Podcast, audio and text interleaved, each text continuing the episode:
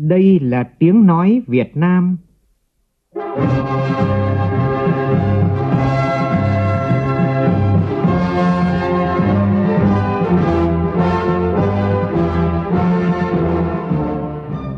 là tiếng nói Việt Nam, phát thanh từ Hà Nội, thủ đô nước Cộng hòa xã hội chủ nghĩa Việt Nam.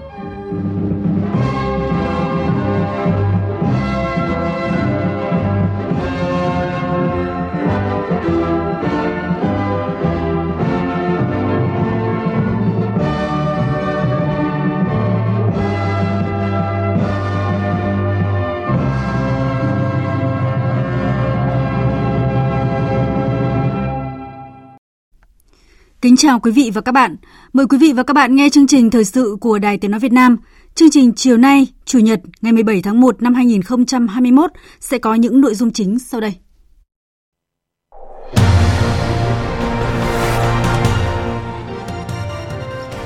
Bế mạc Hội nghị Trung ương lần thứ 15 sau một ngày rưỡi làm việc, thông qua nhân sự thuộc trường hợp đặc biệt, danh sách đề cử lãnh đạo chủ chốt của Đảng và Nhà nước khóa 13 với sự thống nhất rất cao.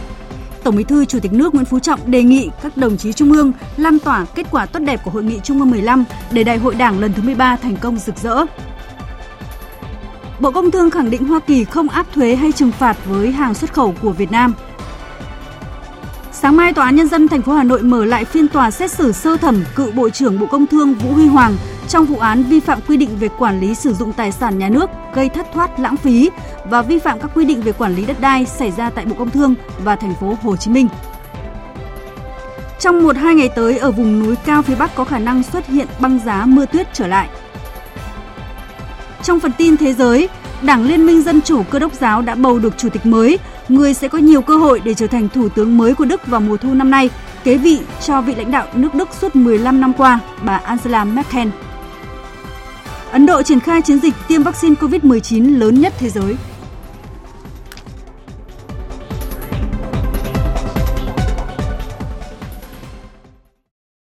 Bây giờ là nội dung chi tiết. Đại hội đại biểu toàn quốc lần thứ 13 của Đảng, niềm tin và khát vọng.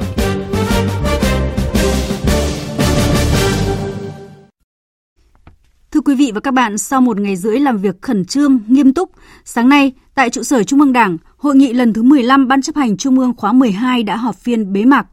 Phát biểu phiên bế mạc, Tổng Bí thư Chủ tịch nước Nguyễn Phú Trọng khẳng định Hội nghị Trung ương 15 đã đạt được sự thống nhất rất cao đối với các nội dung cơ bản và đặc biệt hệ trọng đó là thông qua giới thiệu, bổ sung, đề cử nhân sự đặc biệt tham gia khóa 13 và danh sách đề cử nhân sự ứng cử các chức danh lãnh đạo chủ chốt của Đảng và Nhà nước nhiệm kỳ khóa 13. Đài Tiếng Nói Việt Nam trân trọng giới thiệu toàn văn bài phát biểu bế mạc hội nghị trung ương quan trọng này của Tổng Bí thư, Chủ tịch nước Nguyễn Phú Trọng. Mời quý vị và các bạn cùng nghe. Kính thưa Trung ương, thưa các đồng chí, sau một ngày rưỡi làm việc khẩn trương, nghiêm túc, thật sự dân chủ, trách nhiệm cao với bầu không khí đoàn kết, phấn khởi, tin tưởng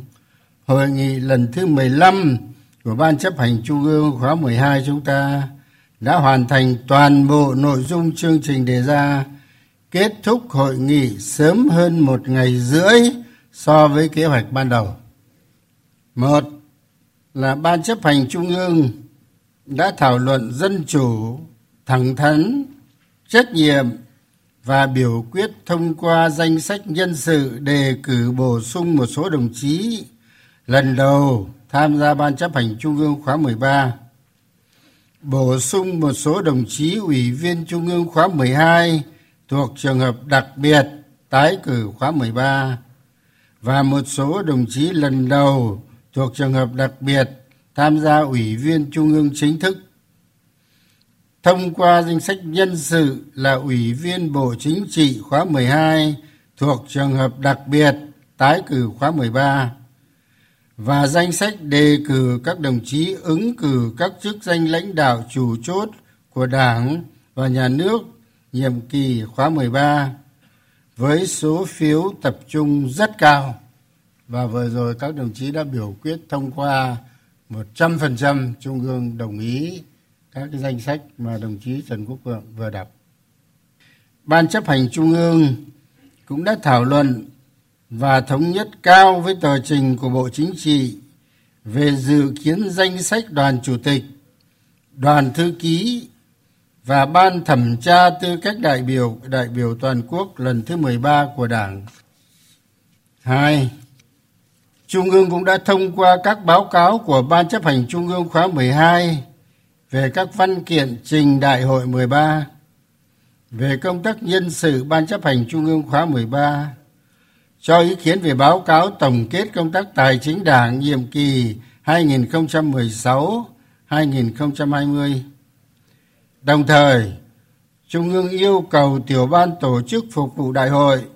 và các cơ quan đơn vị có liên quan phải khẩn trương nghiêm túc ra soát lại toàn bộ các khâu chuẩn bị phục vụ cho đại hội để bảo đảm đại hội 13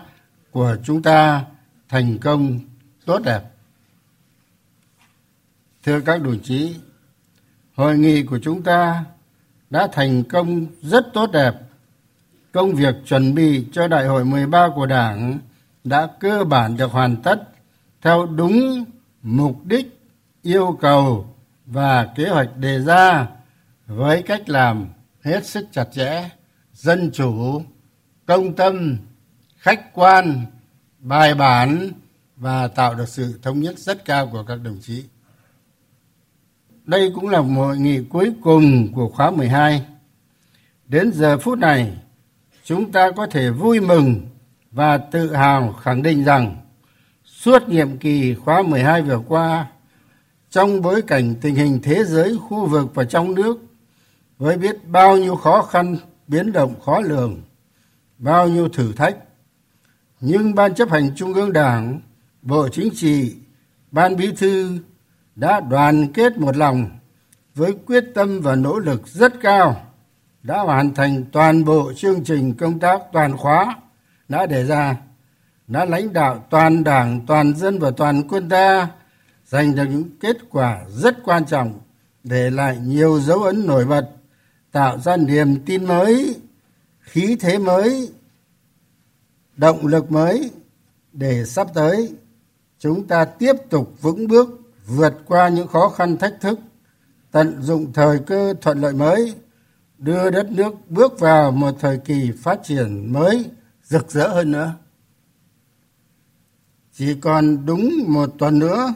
đại hội 13 của đảng sẽ chính thức khai mạc. Đây là một sự kiện chính trị trọng đại của đảng và của dân tộc. Cán bộ, đảng viên và nhân dân đang rất quan tâm, theo dõi, mong chờ và đặt nhiều kỳ vọng vào thành công của đại hội. Tôi đề nghị các đồng chí trung ương tiếp tục phát huy tinh thần đoàn kết trách nhiệm cao và kết quả tốt đẹp của hội nghị trung ương lần này, cũng như là các hội nghị trung ương lần khác. Nghiêm túc thực hiện và lãnh đạo tổ chức thực hiện thật tốt nghị quyết hội nghị lần này, lãnh đạo toàn đảng, toàn dân khẩn trương hoàn tất các công việc còn lại là những hạt nhân lan tỏa kết quả tốt đẹp của hội nghị trung ương lần này trong toàn đảng toàn dân và toàn quân ta và mang tinh thần này vào đại hội sắp tới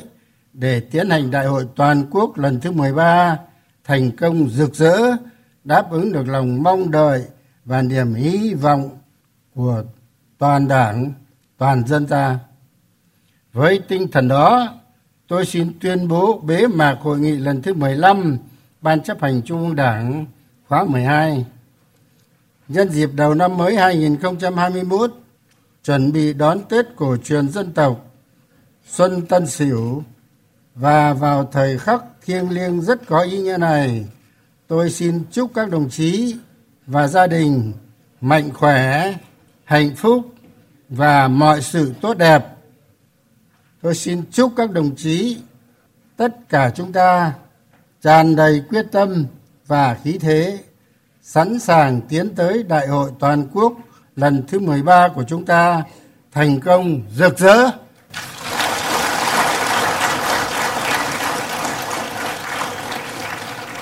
Xin à, trân trọng cảm ơn các đồng chí. Quý vị và các bạn vừa nghe toàn văn phát biểu bế mạc Hội nghị Trung ương 15 của Tổng Bí thư, Chủ tịch nước Nguyễn Phú Trọng. Thưa quý vị và các bạn, một nội dung đặc biệt quan trọng tại Hội nghị Trung ương 15 là thông qua nhân sự thuộc trường hợp đặc biệt tham gia khóa 13 và danh sách đề cử các đồng chí ứng cử các chức danh lãnh đạo chủ chốt của Đảng và Nhà nước nhiệm kỳ khóa 13 với số phiếu tập trung rất cao.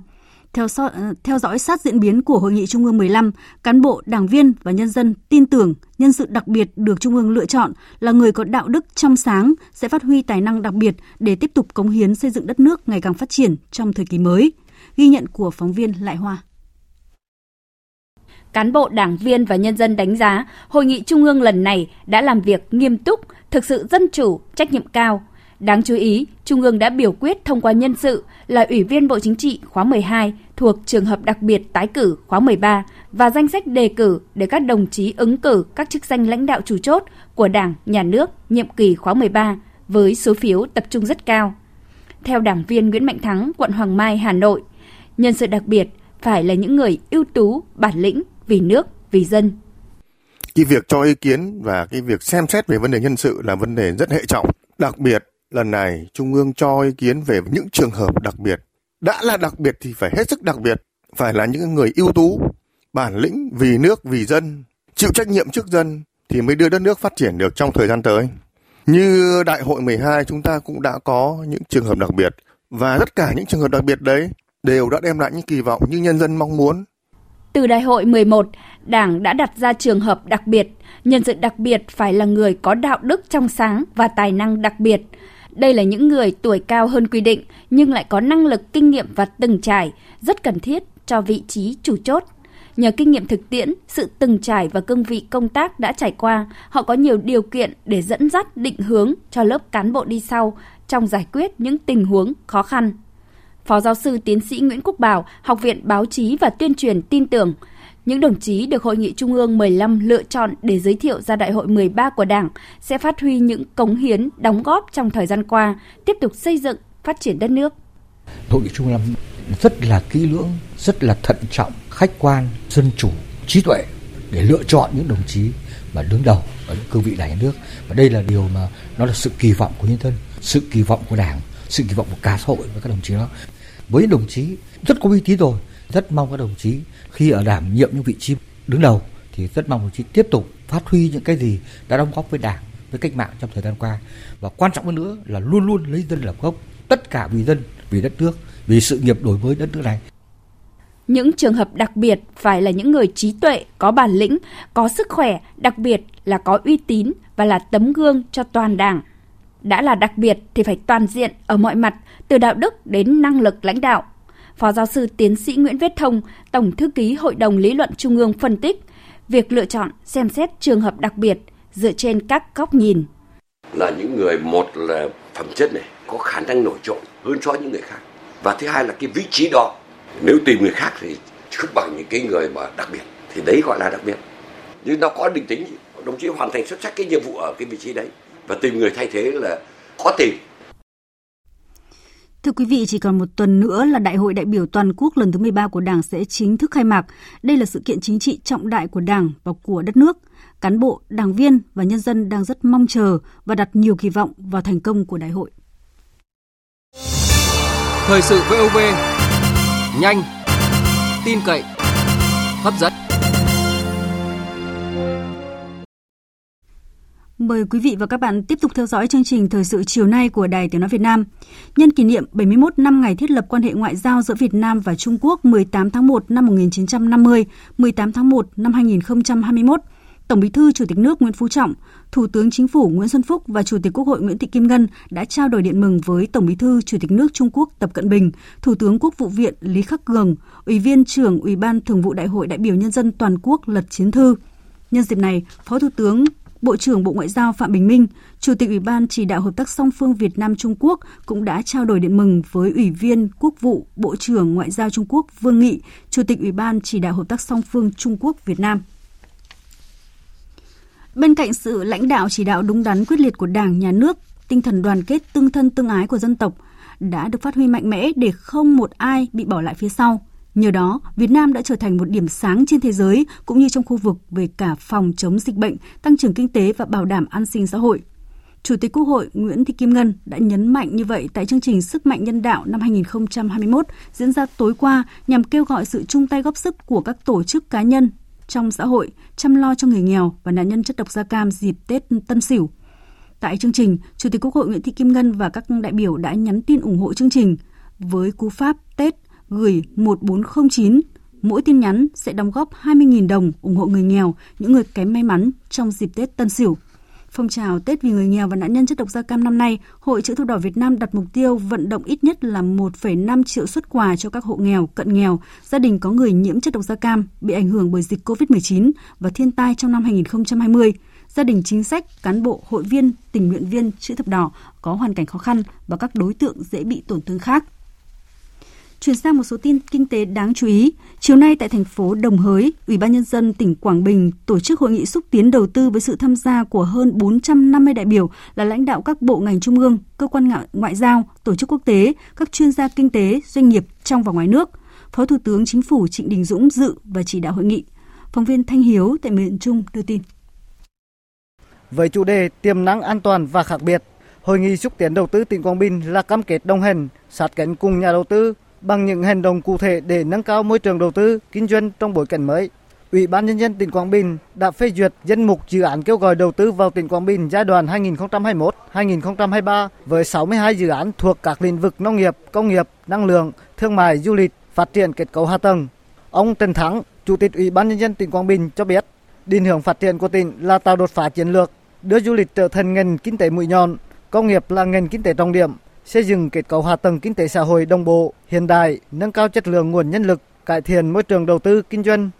Lãnh đạo tỉnh Quảng Bình cam kết và làm hết sức mình đồng hành tạo môi trường an toàn, thuận lợi tối đa cho các nhà đầu tư cùng các nhà đầu tư để biến ý tưởng thành hiện thực, xem sự thành công phát triển của các doanh nghiệp cùng là sự thành công của tỉnh Quảng Bình. Doanh nghiệp có phát triển thì Quảng Bình mới giàu đẹp.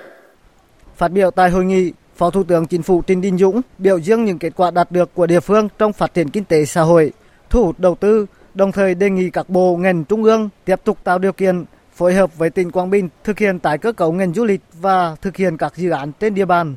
Thì tôi đề nghị cần thực hiện đúng các cam kết đầu tư, ghi nhớ đầu tư, giải ngân vốn đầu tư nhanh, triển khai đầu tư đúng tiến độ đã cam kết.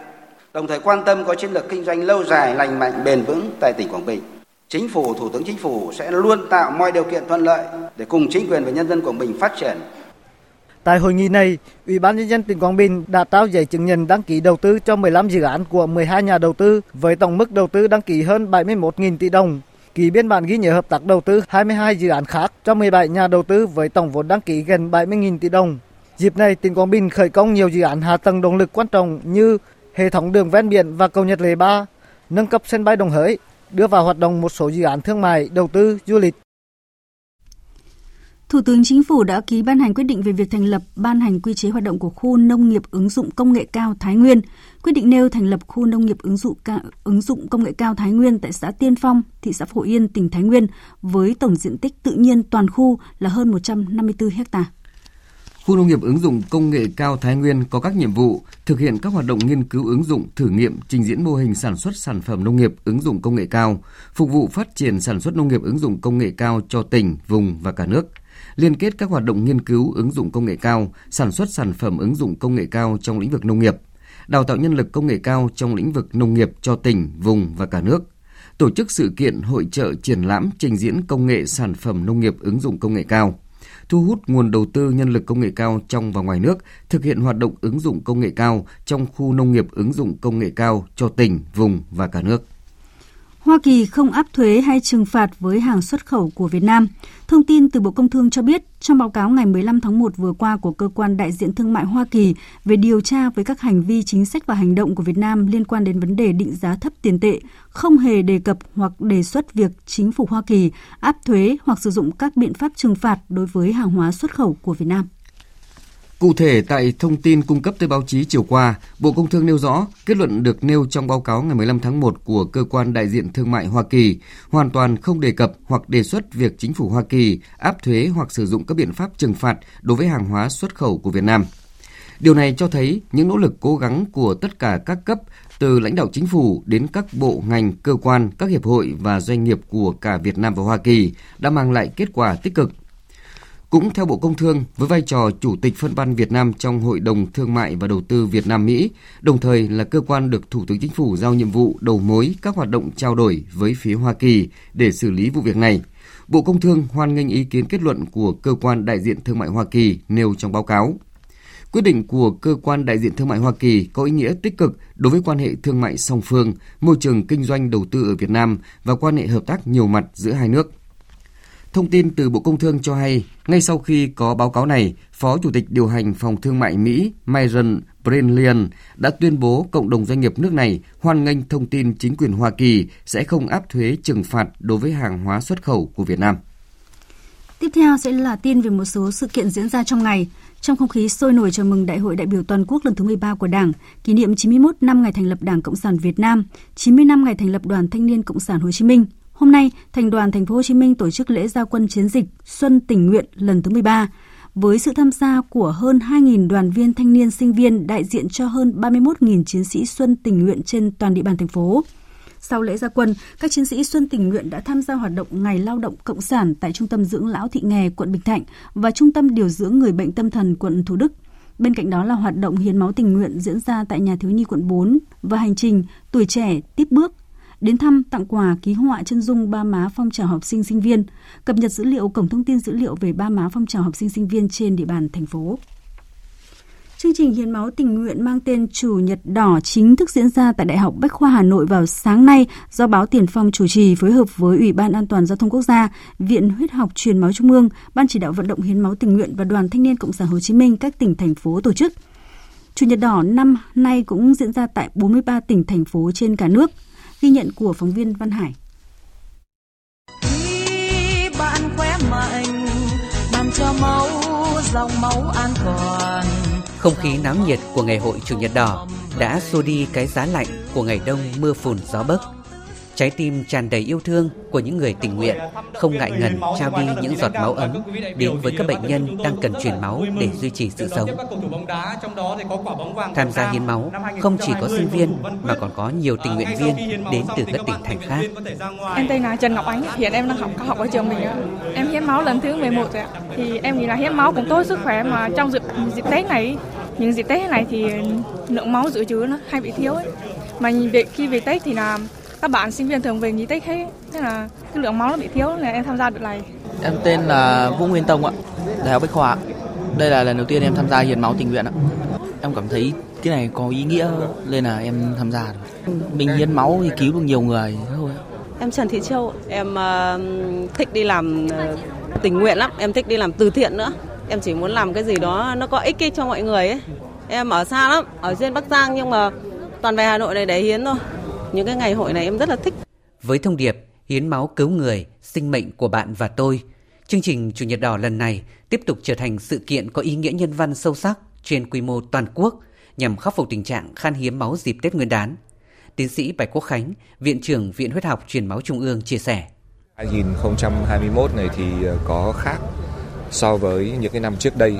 là cái thời gian mà diễn ra chủ nhật đỏ thì sẽ trải đều ra và nó chủ yếu tập trung vào cái giai đoạn mà sau Tết là cái giai đoạn mà chúng ta gặp ờ, khá là nhiều những cái khó khăn trong cái vấn đề về có được cái nguồn người hiến máu tình nguyện với hy vọng rằng là có một cái ờ, cách làm mới thì chúng ta sẽ không có cái tình trạng là bị thiếu máu sau dịp Tết Nguyên đán. Chủ nhật đỏ lần thứ 13 này kéo dài trước và sau Tết bắt đầu từ tháng 11 năm 2020 đến tháng 3 năm 2021, tiếp nối vào lễ hội Xuân Hồng. Dự kiến 80 điểm hiến máu của Chủ nhật đỏ năm nay sẽ tiếp nhận hơn 50.000 đơn vị máu. Tính đến hết ngày hôm qua 16 tháng 1, đã có 30 điểm hiến máu được tổ chức với hơn 20.000 đơn vị máu được hiến tặng. Thưa quý vị, chỉ còn không đầy một tháng nữa là đến Tết Nguyên đán Tân Sửu 2021. Dù gặp rất nhiều khó khăn trong sản xuất kinh doanh do ảnh hưởng của dịch COVID-19, song hầu hết các doanh nghiệp đều cố gắng để đảm bảo mức thưởng Tết cho người lao động. Phóng viên Nguyễn Hằng thông tin. Năm 2020, dệt may là một trong những nhóm ngành chịu ảnh hưởng nặng nề của dịch COVID-19. Theo thống kê của Hiệp hội Dệt may Việt Nam, do tác động tiêu cực của dịch bệnh, kim ngạch xuất khẩu dự kiến đạt 35,27 tỷ đô la Mỹ, giảm 3,6 tỷ đô la so với năm 2019, tương đương giảm 9,29%. Bà Trần Thị Thanh Mai, Phó Giám đốc Công ty Trách nhiệm hữu hạn May William Win cho biết, dù năm qua hoạt động sản xuất kinh doanh bị ảnh hưởng tiêu cực, nhưng doanh nghiệp luôn xác định chỉ khi chăm lo cho người lao động có Tết, người lao động mới có thể yên tâm gắn bó lâu dài với doanh nghiệp. Trong những tháng Covid vừa qua, lao động cũng chia sẻ với mình cũng rất uh, nhiệt tình rồi, rất là đáng ghi nhận. Thì mọi năm như thế nào thì năm nay bên doanh nghiệp cũng sẽ cố gắng như gì cái việc đó. Sẽ vẫn thưởng cuối năm làm một tháng lương. Theo dự kiến, mức thưởng Tết năm nay sẽ thấp hơn mọi năm. Theo báo cáo nhanh của 325 doanh nghiệp, đối với thưởng Tết âm lịch năm 2021, mức bình quân là 3,8 triệu đồng một người. Doanh nghiệp có mức thưởng cao nhất là 30 triệu đồng một người và doanh nghiệp có mức thưởng thấp nhất là 650.000 đồng một người. Ông Chu Tiến Dũng, Chủ tịch Hiệp hội Doanh nghiệp Thành phố Hồ Chí Minh cho rằng vận động doanh nghiệp chi trả các khoản thưởng để người lao động có Tết ấm no cũng là điều được nhiều hiệp hội doanh nghiệp quan tâm. Đây chính là cách để doanh nghiệp giữ chân người lao động, từ đó đảm bảo hoạt động sản xuất được phục hồi và duy trì trong bối cảnh kinh tế khó khăn. Chúng Tôi ờ, cũng ờ, trao đổi với các doanh nghiệp nắm bắt thì nhìn chung các doanh nghiệp đang hoạt động vẫn luôn luôn xác định rằng là phải bảo đảm cái thu nhập Tết, phúc lợi Tết cho mọi người lao động để họ có được một cái cuộc sống trong những ngày Tết vui tươi. Ờ, về phía hiệp hội thì chúng tôi đang đẩy mạnh các chương trình chăm lo Tết cho công nhân, cho những người khó khăn. Chúng tôi ờ, năm nay thì chúng tôi sẽ đưa các cái chương trình chăm sóc đến công nhân trực tiếp của các doanh nghiệp. Theo phản ánh của phóng viên Vũ Miền thường trú tại khu vực Đông Bắc thì những ngày này, cộng đồng người sán chỉ tại xã Húc Động, huyện Bình Liêu, tỉnh Quảng Ninh đang hối hả vào vụ sản xuất miến rong phục vụ nhu cầu tiêu dùng trong dịp Tết Nguyên đán. Dù cả năm bôn ba tứ xứ để mưu sinh, khi rừng sở bắt đầu nở trắng các sườn đồi, bà con người Sắn chỉ xã Húc Động huyện biên giới Bình Liêu lại gọi nhau về bản thu hoạch rong giềng, cầm cụi làm miến bán dịp Tết. Đây là thời điểm cả xã bận rộn và mong chờ nhất trong năm. Chị Trần Thị Ngân ở thôn Mó Túc cho biết mấy ngày qua trời rét căm căm nhưng nhà nào cũng dậy từ sớm để kịp làm miến cho những đơn hàng. Có lo năm nào mà chả thế Vẫn làm bình thường không ảnh hưởng gì đâu Covid á. Sáng 7 giờ đến 11 giờ nghỉ 1 giờ làm đến 5 giờ nghỉ Ngày 300 Tết này thì không phải lo rồi. Dọc con suối ôm sát các thôn Nà Ếch, Lục Gù, Mó Túc, Khánh Xìn, Sú Cáu của xã Húc Động Trung tâm sản xuất miến rong của huyện Bình Liêu là những hợp tác xã và các cơ sở chế biến miến rong thủ công. Suốt từ tháng 10 âm lịch, các cơ sở này luôn đỏ lửa, rộn ràng tiếng máy rửa rong, nghiền nấu và cắt miến. Anh Trần A Chiêu chủ nhiệm hợp tác xã nông, lâm nghiệp và dịch vụ hút động, vừa cặm cụi hướng dẫn công nhân vận hành, vừa phấn khởi cho biết miến năm nay được giá so với năm ngoái. Hơn 100 tấn củ rong hợp tác xã chế biến đến đâu, hết đến đấy. Năm nay, thời tiết diễn biến thất thường, ảnh hưởng lớn tới sản lượng củ rong nên hợp tác xã phải ưu tiên những mối quen. Nói chung là năm nay thì sản lượng thì nó ít đi cái rong thì là nó chết lụi đi không được như mọi năm. Còn đầu ra thì nếu mà kể ra có sản phẩm thì nó dễ bán, giá cả có tăng lên. Củ rong thì năm nay thì tăng so với năm ngoái thì tăng lên 1.300 một cân. Còn miến thì tăng lên so với năm ngoái tăng lên 10.000 một cân. Bán giờ bán ở thị trấn Bình Liêu thì là 90.000, 95.000 một cân.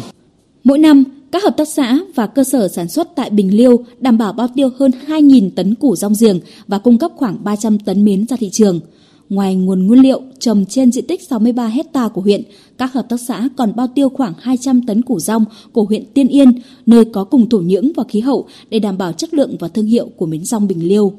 Tháng trước Tết âm lịch, những đoàn xe nối đuôi ra vào húc động, chở miến đi khắp nơi. Người sán chỉ ở Bình Liêu dưới chân núi Cao Ly đang rộn ràng đón một mùa xuân mới.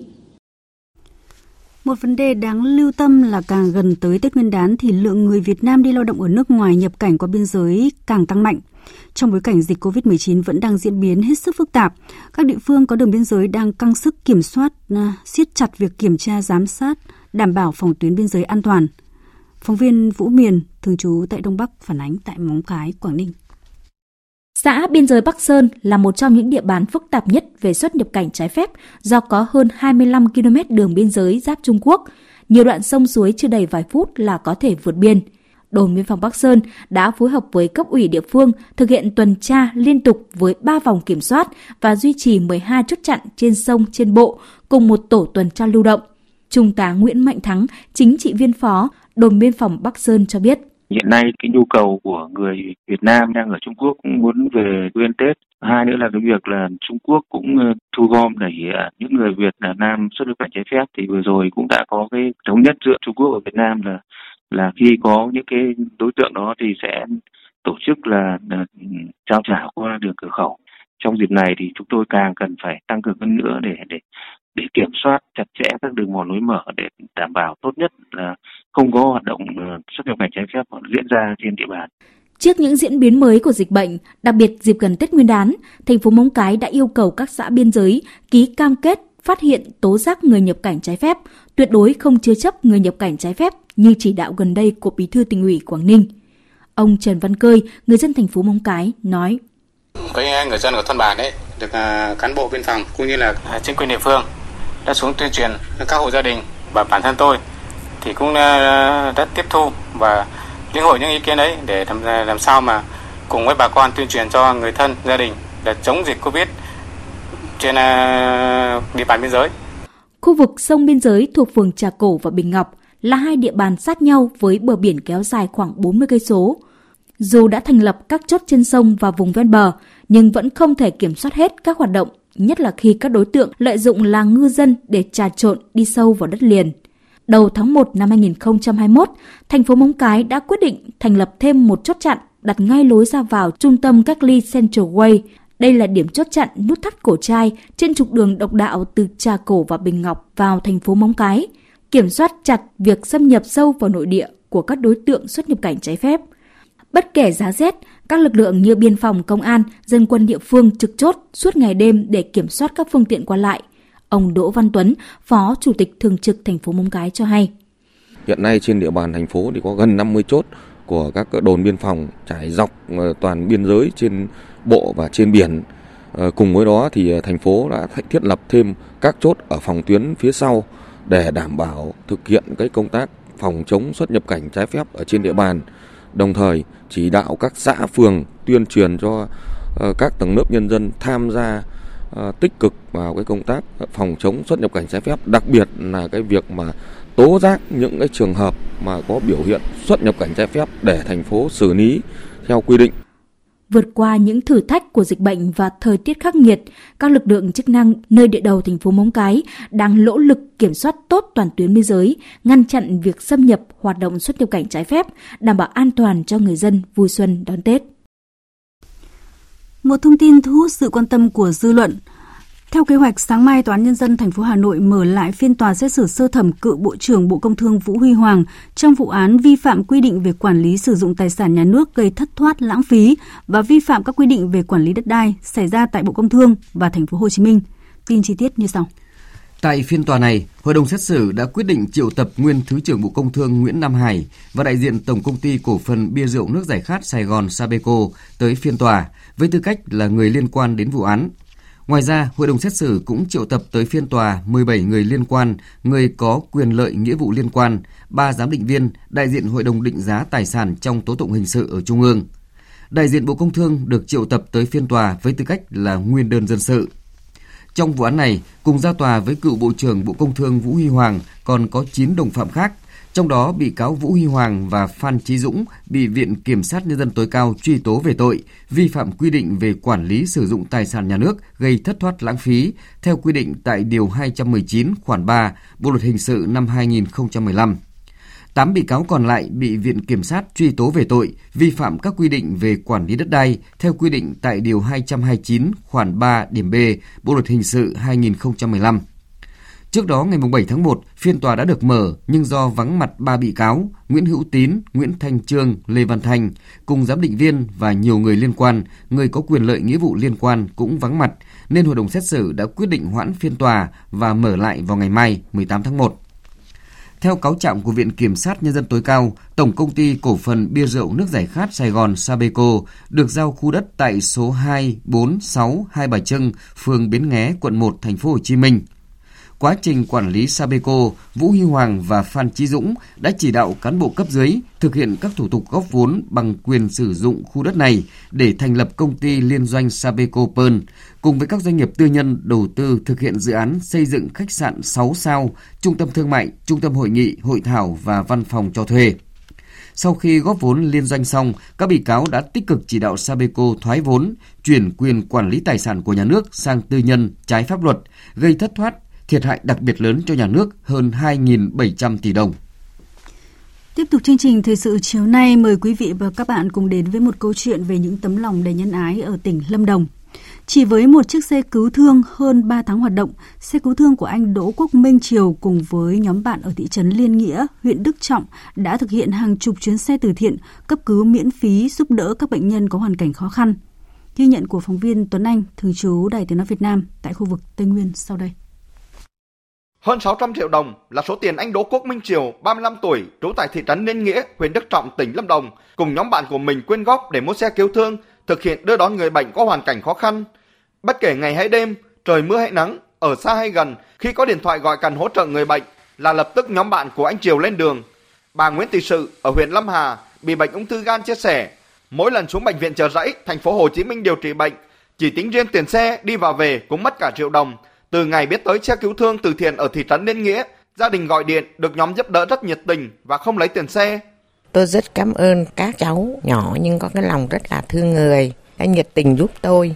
Những chuyến xe nghĩa tình như thế này đã giúp cho tôi cũng giống như những hoàn cảnh khó khăn khác với bớt những khó khăn trong cuộc sống. Còn anh Nguyễn Đắc Lộc ở thị trấn Thạch Mỹ, huyện Đơn Dương rất cảm ơn các anh em xe cứu thương từ thiện đã kịp thời giúp chở người nhà bị tai nạn đi cấp cứu trong đêm. Tôi thấy việc làm của anh em trong đội xe cứu thương từ thiện là rất ý nghĩa. Họ không chỉ giúp đỡ gia đình tôi mà còn sẵn sàng giúp đỡ những người bị hoạn nạn khác bất kể ngày hay đêm. Anh Đỗ Quốc Minh Triều, trưởng nhóm xe cấp cứu từ thiện cho biết, mới hoạt động từ tháng 10 năm 2020 đến nay, nhóm đã thực hiện được gần 40 chuyến xe giúp đỡ các bệnh nhân khó khăn. Mục tiêu đầu tiên là hỗ trợ miễn phí cho các gia đình nghèo và các anh đã đặt trên xe một thùng quyên góp từ nguyện để những ai có điều kiện thì góp thêm chi phí, hỗ trợ được nhiều người hơn. Phương châm tụi em làm là trên xe có một cái thùng từ thiện. Cái thùng từ thiện thì người ta sẽ đóng góp vào đó bao nhiêu thì tùy hỷ. Mình không có một cái giá nhất định là nhận một cái ca bệnh nó bao nhiêu tiền. Có nghĩa là những người có tiền mình vẫn chở. Thấy người ta khổ á, bên tôi sẽ giúp không, tôi không đâu có lấy gì. Thông tin về chuyến xe cứu thương hỗ trợ người bệnh khó khăn được các anh đăng tải trên mạng xã hội và thông tin đến các bệnh viện trong vùng để mong ngày càng giúp đỡ được nhiều người hơn. Mưa mù giá rét băng tuyết khả năng tái xuất hiện tại Lào Cai. Tin của phóng viên Đài Tiếng nói Việt Nam tại khu vực Tây Bắc cho biết, đêm qua sáng nay, ảnh hưởng của gió mùa đông bắc khiến cho mưa mù giá rét bao phủ rộng khắp các địa phương trong tỉnh Lào Cai. Theo Đài khí tượng thủy văn tỉnh Lào Cai, không khí lạnh vẫn đang tiếp tục tăng cường gây rét đậm ở vùng thấp, rét hại ở vùng cao, thậm chí băng tuyết có khả năng tái xuất hiện ở những khu vực cao trên 2.200 m vào đêm nay. Trước đó, đợt rét từ ngày 8 đến 14 tháng 1 kèm theo băng tuyết lúc đỉnh điểm ở các khu vực vùng cao của Lào Cai đã khiến cho khoảng 100 hecta lúa rau màu bị ảnh hưởng, gần 250 con gia súc bị chết rét, ước tổng thiệt hại vào khoảng 6 tỷ 400 triệu đồng. Tiếp nối ngay sau đây, biên tập viên Xuân Ninh sẽ chuyển tới quý vị và các bạn thông tin thời tiết. Thưa quý vị, nhiều mây có mưa nhỏ vài nơi, trưa chiều giảm mây chuyển nắng là hình thái thời tiết tại các tỉnh Bắc Bộ, Trung Bộ và Tây Nguyên trong ngày mai. Riêng khu vực thủ đô Hà Nội và Nam Bộ đêm nay không mưa, ngày mai chuyển nắng. Bắc Bộ và Trung Bộ trời rét đậm rét hại vào đêm và sáng sớm, đặc biệt là tại các tỉnh Cao Bằng, Bắc Cạn, Lạng Sơn, Hà Giang và Lào Cai với nhiệt độ thấp nhất từ 8 đến 11 độ, vùng núi từ 4 đến 7 độ, vùng núi cao có nơi dưới 0 độ. Tuy nhiên về ban ngày, trời giảm mây, hửng nắng, tạo cảm giác ấm áp hơn. Ở các tỉnh Bắc Bộ và Trung Bộ về trưa và chiều ngày mai cao nhất không quá 19 độ. Tại các tỉnh Nam Bộ và Tây Nguyên trời xe lạnh vào đêm và sáng sớm với mức nhiệt thấp nhất ở Tây Nguyên khoảng 13 đến 15 độ, Nam Bộ về đêm khoảng 19 độ. Trong khi đó trên biển, nhiều khu vực nằm trong cảnh báo cấp độ rủi ro thiên tai do gió mạnh là cấp 2, trong đó có khu vực Vịnh Bắc Bộ, vùng biển Trung Bộ, Nam Bộ và vùng biển phía Tây khu vực Nam Biển Đông, bao gồm cả vùng biển phía Tây của đảo Trường Sa, khu vực Bắc và giữa Biển Đông, bao gồm cả khu vực quần đảo Hoàng Sa, có gió đông bắc mạnh cấp 7, có lúc cấp 8, giật cấp 10, biển động mạnh. À, vâng, ờ, như đã thông tin do ảnh hưởng của không khí lạnh tăng cường mạnh nên hôm nay ở Bắc Bộ có mưa và mưa nhỏ, trời chuyển rét đậm, sương mù có thể xuất hiện ở một vài nơi.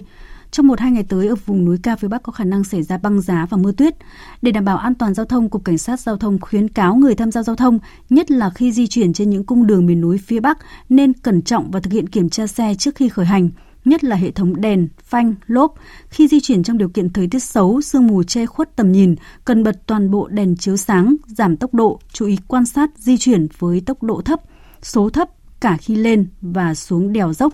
Trên những đoạn đường cong, cua, đường đèo dốc do mặt đường hẹp, khả năng trơn trượt cao, phải đặc biệt chú ý không được vượt xe, nhất là vượt những xe khách, xe tải dài, xe container – khi đường đóng băng phải tạm dừng, tuyệt đối không điều khiển phương tiện, đợi khi tan băng mới tiếp tục di chuyển, do đường trơn trượt và lốp xe ở Việt Nam không thích hợp khi di chuyển trên đường đóng băng.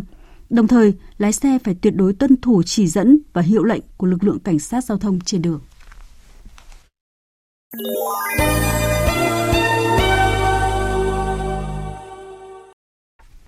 Chương trình thời sự chiều nay sẽ tiếp tục với phần tin thế giới. Lễ tuyên thệ nhậm chức của Tổng thống đắc cử Mỹ Joe Biden vào ngày 20 tháng 1 tới sẽ là một trong những sự kiện được quan tâm nhất trên thế giới trong năm 2021 này. Trong những buổi lễ nhậm chức Tổng thống trước đây, thông thường có 20.000 giấy mời chính thức được phát ra. Tuy nhiên, năm nay để đề phòng sự lây lan của dịch COVID-19, số giấy mời chỉ khoảng 1.000. Ngoài ra, 25.000 vệ binh quốc gia được điều động để tham gia bảo vệ lễ nhậm chức của Tổng thống Mỹ lần này.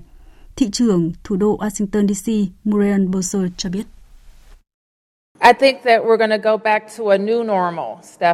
Tôi nghĩ chúng tôi sẽ quay trở lại trạng thái bình thường mới và tôi nghĩ toàn nước Mỹ cùng bộ máy tình báo an ninh sẽ phải đối phó với mối đe dọa hiện hữu đối với đất nước. Tôi cam kết đảm bảo rằng chúng tôi sẽ đưa thành phố trở lại, du khách, cư dân và người lao động sẽ có thể qua lại thành phố dễ dàng hơn. Tuy nhiên, tôi cũng hiểu rằng chúng tôi có trách nhiệm đặc biệt phải đảm bảo một sự chuyển giao quyền lực hòa bình ở đất nước này. Chúng tôi tự hào Washington là nơi đặt trụ sở của chính quyền liên bang và chúng tôi muốn đảm bảo các sự kiện diễn ra êm đẹp. Dự kiến ngay sau lễ nhậm chức, Tổng thống đắc cử Mỹ Joe Biden sẽ có ngày làm việc đầu tiên cực kỳ bận rộn với việc công bố hàng loạt các thay đổi chính sách dưới thời Tổng thống Donald Trump. Cụ thể, các chính sách được công bố sẽ bao gồm đàm phán tái gia nhập Hiệp định Khí hậu Paris, đảo ngược lệnh cấm đi lại đối với một số quốc gia theo đạo hồi, gia hạn việc tạm dừng thanh toán khoản vay cho sinh viên, ngăn chặn việc trục xuất và tịch thu nhà, ban hành quy định bắt buộc đeo khẩu trang để phòng dịch COVID-19, vân vân. Hầu hết trong số đó là các chính sách trái ngược với chính sách của Tổng thống Donald Trump và không cần Quốc hội phải thông qua trước khi ban hành. Thông tin đáng chú ý trên chính trường Đức, hôm qua ông Armin Laschet, 59 tuổi, thủ hiến Nordrhein-Westphalia, bang đông dân nhất tại Đức, đã được bầu vào chức Chủ tịch Đảng Liên minh Dân chủ Cơ đốc giáo. Người sẽ có nhiều cơ hội để trở thành Thủ tướng mới của Đức vào mùa thu năm nay, kế vị cho vị lãnh đạo nước Đức suốt 15 năm qua, bà Angela Merkel. Tuy nhiên, có rất nhiều việc đang chờ vị tân chủ tịch đảng này trước mắt. Tổng hợp của biên tập viên Đình Nam. Sau một thời gian dài trì hoãn vì dịch COVID-19, Đảng Liên minh Dân chủ Cơ đốc giáo CDU hôm qua đã bầu được ông Armin Laschet làm chủ tịch thông qua kỳ đại hội được tổ chức trực tuyến, với việc ông này vượt qua hai ứng cử viên tiềm năng khác. Tuy nhiên, để đảm bảo tính pháp lý, 1001 đại biểu tham dự đại hội CDU sẽ bỏ phiếu một lần nữa qua đường bưu điện và kết quả chính thức sẽ được thông báo vào ngày 22 tháng 1 tới. Dẫu vậy, việc bỏ phiếu qua đường bưu điện dường như chỉ mang tính hình thức thủ tục bởi cả ba ứng cử viên tham gia tranh cử trước đó đã nhất trí sẽ tôn trọng ứng cử viên được lựa chọn trong lần biểu quyết trực tuyến. Theo đó, hai ứng cử viên còn lại sẽ không tham gia tranh cử trong lá phiếu gửi qua đường bưu điện để đảm bảo sự đồng thuận và thống nhất giữa hai lần bầu chọn. Phát biểu sau khi được bầu, ông Amin Laschet cam kết sẽ thúc đẩy đối thoại trong đảng hàn gắn quan hệ với Đảng Chị em Liên minh Xã hội Cơ đốc giáo CSU trong Liên minh Bảo thủ cầm quyền, hướng tới mục tiêu giành chiến thắng trong cuộc bầu cử quốc hội dự kiến diễn ra vào ngày 26 tháng 9 tới. Tôi nhận thức được trách nhiệm của mình và sẽ cống hiến hết sức mình để chúng ta có thể giành chiến thắng trong cuộc bầu cử khu vực trong vài tuần nữa và đảm bảo rằng chúng ta sẽ giành chiến thắng trong cuộc tổng tuyển cử sau đó và có được chức vụ Thủ tướng Đức. Theo truyền thống, Chủ tịch Đảng Liên minh Dân chủ Cơ đốc giáo CDU thường là ứng cử viên thủ tướng cho liên đảng CDU-CSU. Tuy nhiên, các cuộc thăm dò gần đây cho thấy lãnh đạo Đảng Liên minh Xã hội Cơ đốc giáo CSU Markus Söder cũng là người được nhiều cử tri ủng hộ. Do đó, việc chọn ứng cử viên thủ tướng cho cuộc bầu cử sắp tới của phía liên đảng CDU-CSU cần phải được thảo luận kỹ lưỡng. Đương kim Thủ tướng Angela Merkel cũng từng công khai ủng hộ việc thành lập liên minh giữa CDU, CSU và Đảng Xanh, nhưng bà đã tuyên bố rút ra khỏi sân khấu chính trị nước Đức sau khi kết thúc nhiệm kỳ hiện tại. Tính đến chiều nay, thế giới có gần 95 triệu ca mắc COVID-19, trong đó có hơn 2 triệu ca tử vong. Châu Âu hiện là khu vực có tốc độ lây nhiễm cao nhất, đặc biệt là Anh, nơi xuất hiện biến thể mới của virus SARS-CoV-2 dễ lây lan hơn. Tổ chức Y tế Thế giới đang kêu gọi giới chuyên gia đẩy nhanh việc nghiên cứu để ngăn chặn các biến thể mới của virus. Tổng hợp của biên tập viên Đình Nam. Mỹ vẫn là quốc gia chịu ảnh hưởng nặng nề nhất bởi dịch COVID-19 với hơn 24 triệu ca mắc và hơn 400.000 ca tử vong. Hôm qua, Tổng thống đắc cử Mỹ Joe Biden đã có một bước đi quan trọng, đó là giới thiệu một nhóm các nhà khoa học liên quan đến nhiều lĩnh vực để thúc đẩy những tiến bộ xã hội. Trong đó, ưu tiên của ông là chống lại đại dịch COVID-19 và giải quyết tình trạng suy thoái kinh tế vì đại dịch. Ông thừa nhận nước Mỹ vẫn đang ở trong một mùa đông đen tối. Vice President Harris and I Bà Harris và tôi vừa có một cuộc họp với đội ngũ chống COVID-19 của chúng tôi. Thành thật mà nói, chúng ta vẫn đang ở trong một mùa đông rất đen tối, với tỷ lệ lây nhiễm tăng 34%. Nhiều người đang phải nhập viện vì COVID-19 hơn bao giờ hết. Nước Mỹ đang tăng từ 3 đến 4 nghìn ca tử vong mỗi ngày, và chúng ta đã vượt mốc đáng kinh hoàng là 400 nghìn ca tử vong. Tuy nhiên, châu Âu mới là khu vực được đánh giá có tốc độ lây nhiễm COVID-19 cao nhất, với 27 triệu ca mắc và hơn 600.000 ca tử vong. Trước diễn biến tình hình dịch bệnh như vậy, các nước châu Âu đang cố gắng đẩy nhanh việc tiêm chủng vaccine cho người dân.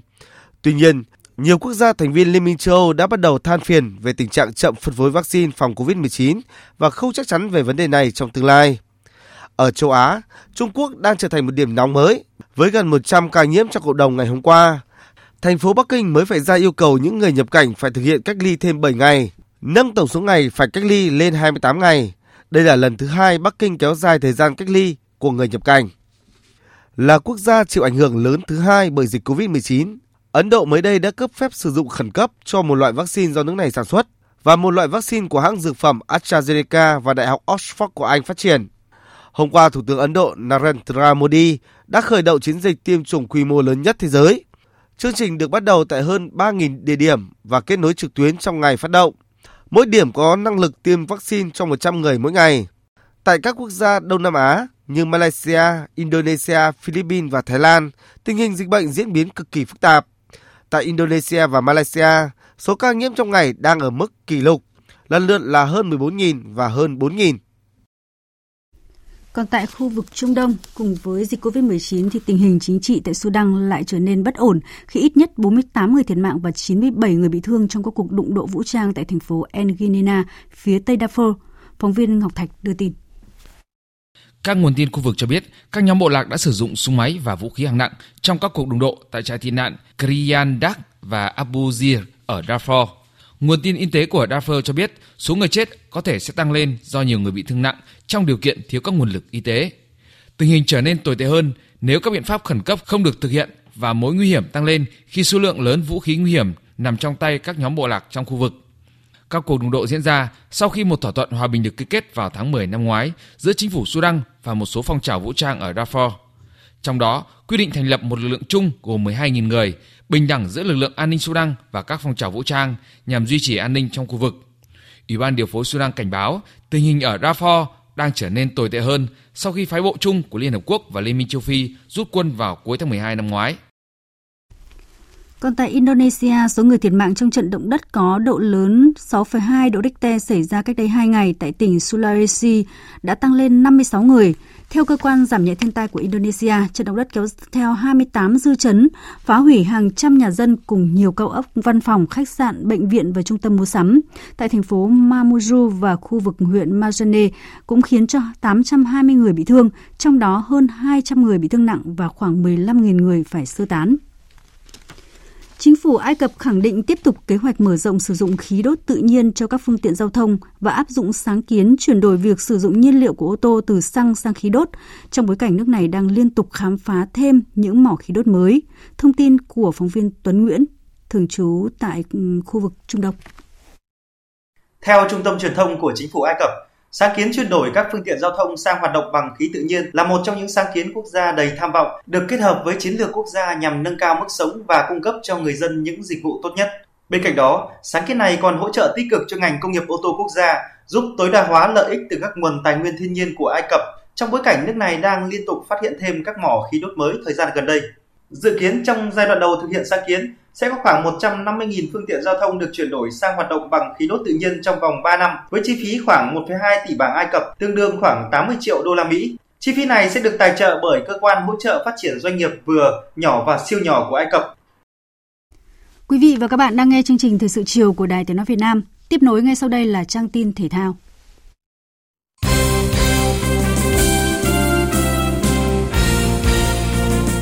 Thưa quý vị và các bạn, vòng đấu khai mạc của V-League 2021 sẽ kết thúc vào tối nay với các cặp đấu SHB Đà Nẵng tiếp câu lạc bộ Thành phố Hồ Chí Minh trên sân Hòa Xuân, Than Quảng Ninh làm khách của Hồng Lĩnh Hà Tĩnh và trong cuộc so tài muộn nhất Sài Gòn FC gặp Hoàng Anh Gia Lai trên sân thống nhất. Ở V-League năm ngoái, ông Vũ Tiến Thành bất ngờ đưa Sài Gòn cán đích với vị trí thứ ba chung cuộc. Mùa giải này, ông đã thôi chức chủ tịch ở câu lạc bộ Sài Gòn để tập trung vào công tác huấn luyện. Chức danh chủ tịch câu lạc bộ được chuyển giao cho giám đốc điều hành Trần Hòa Bình kiêm nhiệm. Thì cái mùa giải năm nay thì thì chúng tôi xây dựng câu lạc bộ đá chuyên nghiệp thì mỗi người là mỗi việc. Tôi không còn làm chủ tịch thì tôi sẽ tập trung tối đa cho cái việc về chuyên môn của câu lạc bộ. Làm sao năm nay là Sài Gòn FC phải có một cái lối chơi để mà chứng minh rằng là đây là một đón của Sài Gòn thực thụ. Thì à, tôi nghĩ rằng là chúng tôi đã phân công công việc và đối với tôi thì khi chỉ tập trung vào vấn đề chuyên môn thì nó sẽ dễ dàng cho tôi hơn rất là nhiều. Mùa giải này, câu lạc bộ Sài Gòn gần như làm mới hoàn toàn đội hình. Tuy nhiên, ông Vũ Tiến Thành tự tin trước trận gia quân với lực lượng mới, dù đánh giá cao đối thủ Hoàng Anh Gia Lai sẽ được dẫn dắt bởi tân huấn luyện viên Kia Tisak. Với những cái cầu thủ đó mà vào trong cái đội hình này thì chúng tôi không có lo. Thay đổi 21 cầu thủ là một cái đội bóng mới hoàn toàn. Chỉ cần tập luyện cho tốt, tổ chức tâm lớp, thay đổi cái tư duy của cầu thủ. Sài Gòn FC năm nay rất là chuyên nghiệp, chuẩn bị tốt. Kia Tisak về thì các cầu thủ của Hoàng Gia Lai có động lực hơn. Ta nhớ là Kia Tisak khi mà anh còn là cầu thủ anh cũng đã kỹ thuật thì tôi nghĩ là cái triết lý bóng đá nó rất là phù hợp cho các cái cầu thủ của Hoàng Anh Gia Lai. Thì tôi nghĩ rằng là đó là một cái sự thay đổi rất là tốt cho Hoàng Anh Gia Lai. Trước đó vào chiều qua, đương kim vô địch Viettel phải nhận thất bại 0-1 ngay tại sân nhà hàng đẫy trong cuộc tiếp đón câu lạc bộ Hải Phòng. Sau trận đấu, huấn luyện viên Trương Việt Hoàng đã chỉ ra những nguyên nhân khiến đội bóng không có được kết quả mong muốn như áp lực tâm lý, thiếu vắng nhiều trụ cột như Quế Ngọc Hải, Bùi Tiến Dũng, trong khi tân binh Pedro Paulo chưa kịp hòa nhập. Các bạn ấy bị cái tâm lý nó nặng nề là đã ở trong cái tư thế của đương đội vô địch và kỳ đó hầu như là cứng nhắc quá này chúng tôi sẽ phải làm lại cái vấn đề tâm lý cho các cầu thủ để không mắc phải trong những trận đấu sau. Chúng ta cũng phải cần phải có phải thêm một cái thời gian nữa thì mới hòa nhập được. Vì sự ra trong cái quá trình chuẩn bị thì những cái vị trí chủ chốt của chúng tôi thì vắng quá nhiều nên cái chân cái hòa nhập cùng người lối chơi của Pedro vẫn chưa được hòa nhập lắm. Tại sân Vinh, Topalen Bình Định chỉ có được kết quả hòa một đều trước chủ nhà Sông Lam Nghệ An dù chơi hơn người và có bàn mở tỷ số của Rimario ở phút 30. Phan Văn Đức là người sang bằng cách biệt cho đội chủ nhà ở phút 55, dù đội khách đã có nhiều phương án khắc chế cầu thủ này. Hồ Tấn Tài của Bình Định chia sẻ sau trận đấu. Thực ra Phan Đức là một cầu thủ rất là nhanh và rất là khéo, cho nên ờ, đội em luôn luôn ờ, rất là tập trung để khống chế được kèm theo một ờ, ngoại binh Peter nữa thường thường rất là song sáo ngoài đường biên cho nên đội em rất là cẩn thận trọng để theo dõi theo Phan Văn Đức và Peter ra em nghĩ các anh trong đội các đồng đội của đội Bình Định chơi rất là gắn kết với nhau và sự gắn kết đó sẽ phát triển lâu dài trong giải chứ không phải là trận đầu tiên. Cùng ngày, BKMX Bình Dương có được 3 điểm trọn vẹn trên sân nhà ở trận đấu đầu tiên được dẫn dắt bởi tân huấn luyện viên Phan Thanh Hùng. Sau trận đấu, cầu thủ Tô Văn Vũ, người ghi bàn thắng duy nhất ở phút 15 và mang về chiến thắng chung cuộc 1-0 đã chia sẻ. Với cũng làm việc với một huấn luyện viên mới nhưng mà lại là một huấn luyện viên lão làng giỏi ở V-League thì uh, khiến cho em được uh, thoải mái hơn và cảm thấy cái cái với với cái lối chơi của mình nó phù hợp với huấn luyện viên hơn cảm giác uh, cầu môn và cảm giác thi đấu của đồng các đồng đội nó chưa được tốt và phải cần uh, cải thiện uh, những pha dứt điểm hơn tại vì uh, vào đã vào thi đấu rồi hiếm khi mà có cơ hội như thế thì phải cần cải thiện tốt hơn. Chuyển sang phần tin thể thao quốc tế. Tại vòng 16 giải vô địch quốc gia Đức, Dortmund có trận đấu đáng thất vọng khi để Mainz 05, đội mới thắng được một trận từ đầu mùa, cầm chân với tỷ số 1-1. Vấn đề của đội chủ nhà ở trận đấu này là khả năng tận dụng cơ hội của các tiền đạo và sau khi phung phí nhiều cơ hội, Dortmund phải trả giá ở đầu hiệp 2 khi Otunali có cú dứt điểm từ cự ly 25m tung lưới Roman Buki. Nhờ sai lầm của hàng thủ Mainz 05, Dortmund cuối cùng cũng sa bằng được cách biệt nhờ công của Meunier. Chỉ 2 phút sau, Dortmund được hưởng phạt đền nhưng Marco Reus sút ra ngoài. Bị đội cuối bảng cầm hòa Dortmund bỏ lỡ cơ hội vươn lên vị trí thứ ba sau khi Bayer Leverkusen để thua Union Berlin 0-1 vì xếp sau do kém hiệu số bàn thắng thua. Leipzig cũng đánh rơi điểm khi hòa Wolfsburg 2 đều và đây là thời cơ cho Bayern Munich nới rộng cách biệt với nhóm phía sau khi tiếp Freiburg hôm nay. Trong khi đó tại Pháp, Paris Saint-Germain hạ Angers 1-0 ở vòng 20 Ligue 1 tối qua, nhờ đó chiếm ngôi đầu bảng của Lyon. Huấn luyện viên Pochettino vắng mặt vì dương tính với nCoV, nhưng đội ngũ trợ lý giúp ông có chiến thắng thứ ba với Paris Saint-Germain. Bàn thắng duy nhất được Kuzawa thực hiện ở phút 70. Sau 20 vòng đấu, đội bóng thủ đô Paris có 42 điểm chiếm ngôi đầu bảng với 2 điểm nhiều hơn Lyon. Paris Saint-Germain sẽ giữ vị trí này ít nhất 24 giờ trước khi Lyon đá với Metz vào tối nay. Trận đấu giữa Liverpool và Manchester United vào đêm nay sẽ quyết định đội đầu bảng giành ngoại hạng Anh sau vòng 19. Đây sẽ là cuộc so tài giữa đội đá sân nhà tốt nhất và đội đá sân khách tốt nhất từ đầu mùa. Liverpool đã thắng 7 và hòa 1 tại sân Anfield, trong khi Manchester United cũng có thành tích tương tự khi xa nhà. Gần một năm trước, Liverpool đã hạ Man United 2-0. Chiến thắng đó giúp họ bỏ cách đội nhì bảng Man City 16 điểm và hơn Man United 30 điểm ở mùa giải 2019-2020 và đó cũng là thất bại gần nhất trên sân khách của Manchester United. Dự báo thời tiết Tây Bắc Bộ nhiều mây có mưa nhỏ vài nơi, trưa chiều giảm mây trời nắng gió nhẹ, trời rét đậm rét hại, vùng núi cao có khả năng xảy ra băng giá mưa tuyết. Nhiệt độ từ 8 đến 19 độ, vùng núi thấp nhất có nơi dưới 5 độ, vùng núi cao có nơi dưới 0 độ.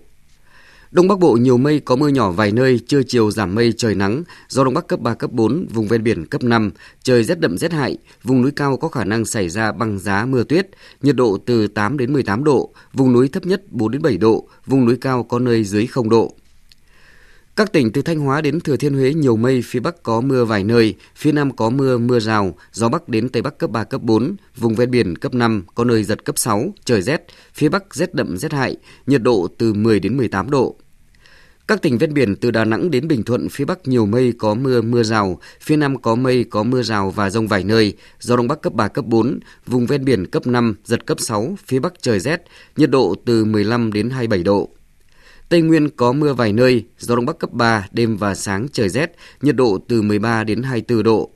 Nam Bộ đêm không mưa, ngày nắng, gió Đông Bắc cấp 3, đêm và sáng sớm trời lạnh, nhiệt độ từ 19 đến 31 độ. Khu vực Hà Nội nhiều mây không mưa, trưa chiều giảm mây trời nắng, gió Đông Bắc cấp 3, cấp 4, trời rét đậm rét hại, nhiệt độ từ 8 đến 18 độ. Tiếp theo là dự báo thời tiết biển. Bắc và Nam Vịnh Bắc Bộ, vùng biển từ Quảng Trị đến Quảng Ngãi, vùng biển từ Bình Định đến Ninh Thuận có mưa vài nơi, tầm nhìn xa trên 10 km, gió Đông Bắc cấp 6, cấp 7, giật cấp 8, cấp 9, biển động mạnh. Vùng biển từ Bình Thuận đến Cà Mau không mưa, tầm nhìn xa trên 10 km, gió Đông Bắc cấp 6, cấp 7, giật cấp 9, biển động mạnh. Vùng biển từ Cà Mau đến Kiên Giang, Vịnh Thái Lan có mưa rào vài nơi, tầm nhìn xa trên 10 km, gió Đông Bắc cấp 4, cấp 5. Khu vực Bắc Biển Đông, khu vực quần đảo Hoàng Sa thuộc thành phố Đà Nẵng có mưa vài nơi, tầm nhìn xa trên 10 km, gió Đông Bắc cấp 7, có lúc cấp 8, giật cấp 10, biển động mạnh. Khu vực giữa và Nam Biển Đông, khu vực quần đảo Trường Sa thuộc tỉnh Khánh Hòa có mưa rào rải rác và có nơi có rông. Trong cơn rông có khả năng xảy ra lốc xoáy. Tầm nhìn xa trên 10 km, giảm xuống 4 đến 10 km trong mưa. Gió Đông Bắc cấp 7, có lúc cấp 8, giật cấp 10, biển động mạnh. Những thông tin thời tiết vừa rồi cũng đã kết thúc chương trình thời sự chiều nay của Đài Tiếng nói Việt Nam. Chương trình này do các biên tập viên Thu Hòa, Nguyễn Cường biên soạn và thực hiện với sự tham gia của phát thanh viên Hoàng Sang, kỹ thuật viên Văn Quang, chịu trách nhiệm nội dung Hoàng Trung Dũng. Cảm ơn quý vị và các bạn đã quan tâm theo dõi. Xin kính chào tạm biệt và hẹn gặp lại.